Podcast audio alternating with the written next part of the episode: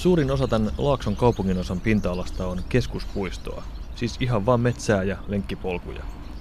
Tässä Laakson sairaalan kulmalla Lääkärin kadulla ei näy eikä kuulu oikeastaan mitään kovin kiinnostavaa. Tuolla on kerrostaloja ja tuolla on metsää.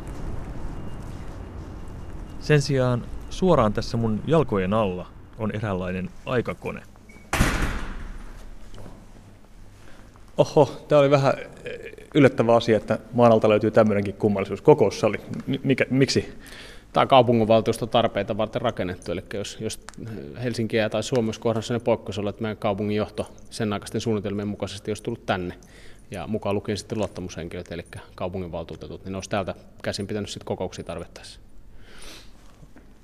Tämä on aika nykyaikaisen näköinen. Tekniikka on ihan tätä päivää, ilmeisesti jonkinlaisessa kokouskäytössä tänä päivänäkin. Joo, täällä pidetään koulutuksia paljon, että jonkun verran tietysti ehkä jotain pienempi muotoisia kokouksia myös, mutta suuremmassa konferenssi- tai seminaarikäytössä tämä ei suoranaisesti ole, että, no. että tämmöisessä niin kuin valmiudellisessa asiassa koulutuksia. Me ollaan nyt siis Helsingin Laakson kaupungin osassa ja katutason alla. Onko sulla käsitystä, että minkä takia tämä väestönsuoja on perustettu just tänne? No tässä ajateltiin ehkä, että ei ihan suoraan tuohon ytimen keskelle, missä hallinnolla muutenkin on paljon maanalaista tilaa, ja se maanalainen maailma on ollut jo 80-luvulla rakennettu aika tiuhaa, ja, ja tota, niin, tämä sijainti on varmaan ollut sillä mielessä optimaalinen, että tässä on paljon kallio päällä, ja tämä ei ole ihan kaikista keskemmällä osalla kaupunkia, että hän pääsee tuosta kaupungin laidolta vielä vähän helpommin, helpommin. että nämä on varmaan ne keskeiset syyt ollut.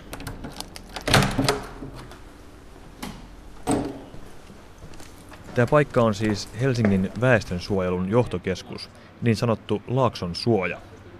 Se on valmistunut vuonna 1990 ja tilaa on lähes 8000 kerrosneliömetriä.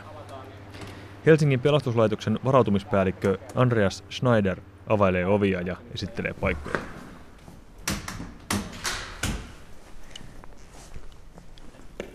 Yllätykset vaan jatkuu. Saavuttiin ison liikuntasaliin. Tämä on siis huh, huh, huh.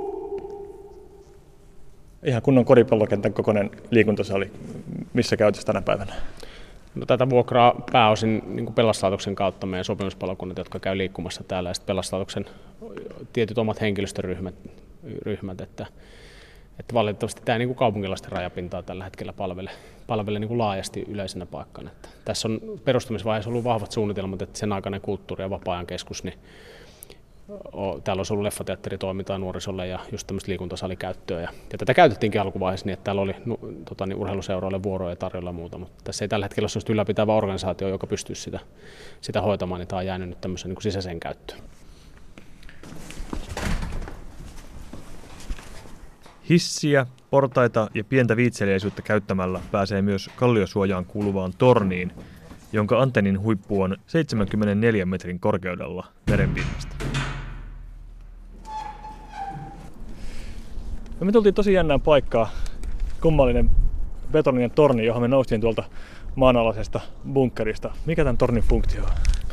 Meillä on täällä väestöhälytin ja sitten täällä on erilaista tuommoista analytiikkalaitetta. Ja sitten tuossa on tuossa välikerroksessa, ennen kuin tultiin tähän ulos, niin siinä on ihan tuommoista panssaroidut ikkunat, että siitä voi tehdä tämmöistä aistivarasta tähystystä. Eli tämä on rakennettu ihan tämän johtokeskuksen tarpeisiin, niin että täältä pystytään sitten turvallisesti tähystämään kaupungin tapahtumia ja Toki nyt niin kuin nähdään tuonne Pasilaan kun katsoo, niin kaupunkikuva on vähän muuttunut 30 vuodessa, varsinkin nyt viimeisenä vuosina. Ja etelänpäin kun mennään, niin ollaan vähän vielä matalammalle. Me ollaan nyt noin 70 metrin korkeudessa melkein Just. merenpintaan nähden. Ja...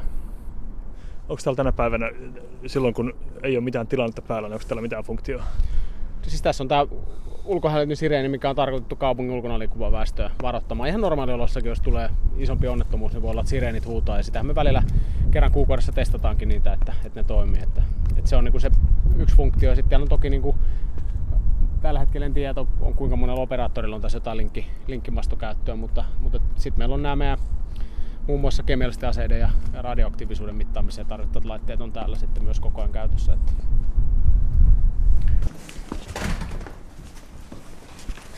Pelkästään kemiallisten aseiden analyysilaitteen ja säteilymittarien näkeminen pistää ajatukset kierroksille. Täältä Laakson suojasta löytyy edelleen myös toimivia lankapuhelmia ja telefakseja, ja samalla hahmottuu, miten laajasti Helsingissä on varauduttu erilaisiin poikkeustilanteisiin. Esimerkiksi kaikki maanalaiset metroasemat Itäkeskuksen uimahalli ja Hakaniemen salibändyhalli ja leikkipaikka muuttuu kaikki väestön suojiksi ihan parissa vuorokaudessa, jos tarve niin vaatii. Joo, siis pelastuslakihan määrittää 72 tuntia siitä, kun valtioneuvosto on tota, niin, kokoontunut ja antanut tällaisen määräyksen. Ja tota, tämä on sillä tavalla hauska, hauska nyanssi, että, että sehän käytännössä tarkoittaa sitä, että se pitää teknisesti ottaa käyttökuntoon. Ja jos siellä on semmoista normaalia toimintaa, mikä estää sen käytön siinä, että jos suojaan pitää vaikka 5000 ihmistä saada mahtumaan, niin jos siellä on varastotilaa tai esimerkiksi Itäkeskuksen uimahalli, niin sieltä pumpataan vedet pois ja, ja käännetään se fokus sitten siihen niin poikkeusolo suojaamisnäkökulmaa. Että tämmöisessä johtokeskusajatuksessa, kun täällä ei semmoista toimintaa hirveästi ole, mitä pitäisi sillä tavalla tavarahallinnallisesti viedä pois täältä, että sitten sanoisin, että satoja yksittäisiä teknisiä nyansseja, pultteja, laippoja, kytkentöjä täytyy tehdä, jotta saadaan tämä ikään kuin sitten siihen suojan näkökulmaan. Onko nämä sellaisia asioita, mitä sinä joudut virkaspuolesta miettimään, miten Itäkeskuksen uimahalli tyhjennetään kolmessa vuorokaudessa?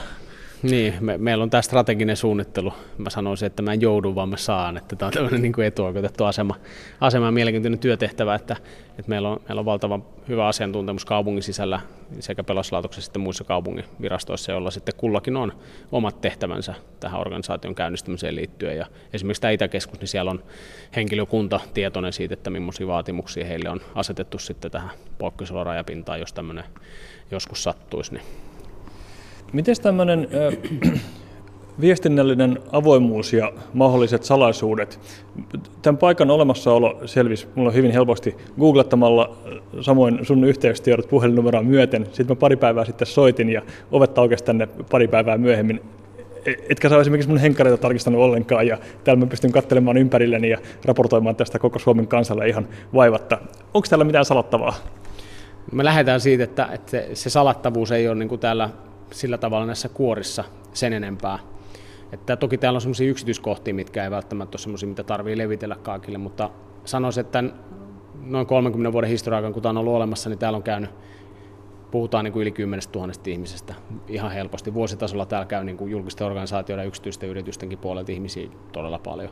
Kaikki ei tietenkään käy ihan näissä kaikissa tiloissa, mutta ehkä olennaisempaa on se, että ne toimintatavat ja toimintaohjeet ja sellaiset niin kuin yksityiset tekniset, tekniset detailit, niin, niin ne varmaan on niitä, mitkä on ehkä sen salattavuuden piirissä, mutta no niin kuin muuten, niin kyllä tänne aika helposti varmasti pääsee, jos, jos motivaatio vaan on ja Esimerkiksi tässä paikassa siis seinät ja tilat ei ole salaisia, mutta se mitä täällä sitten tapahtuisi, jos tapahtuisi, niin siinä tulisi vähän vaikeampia kysymysten ääreen.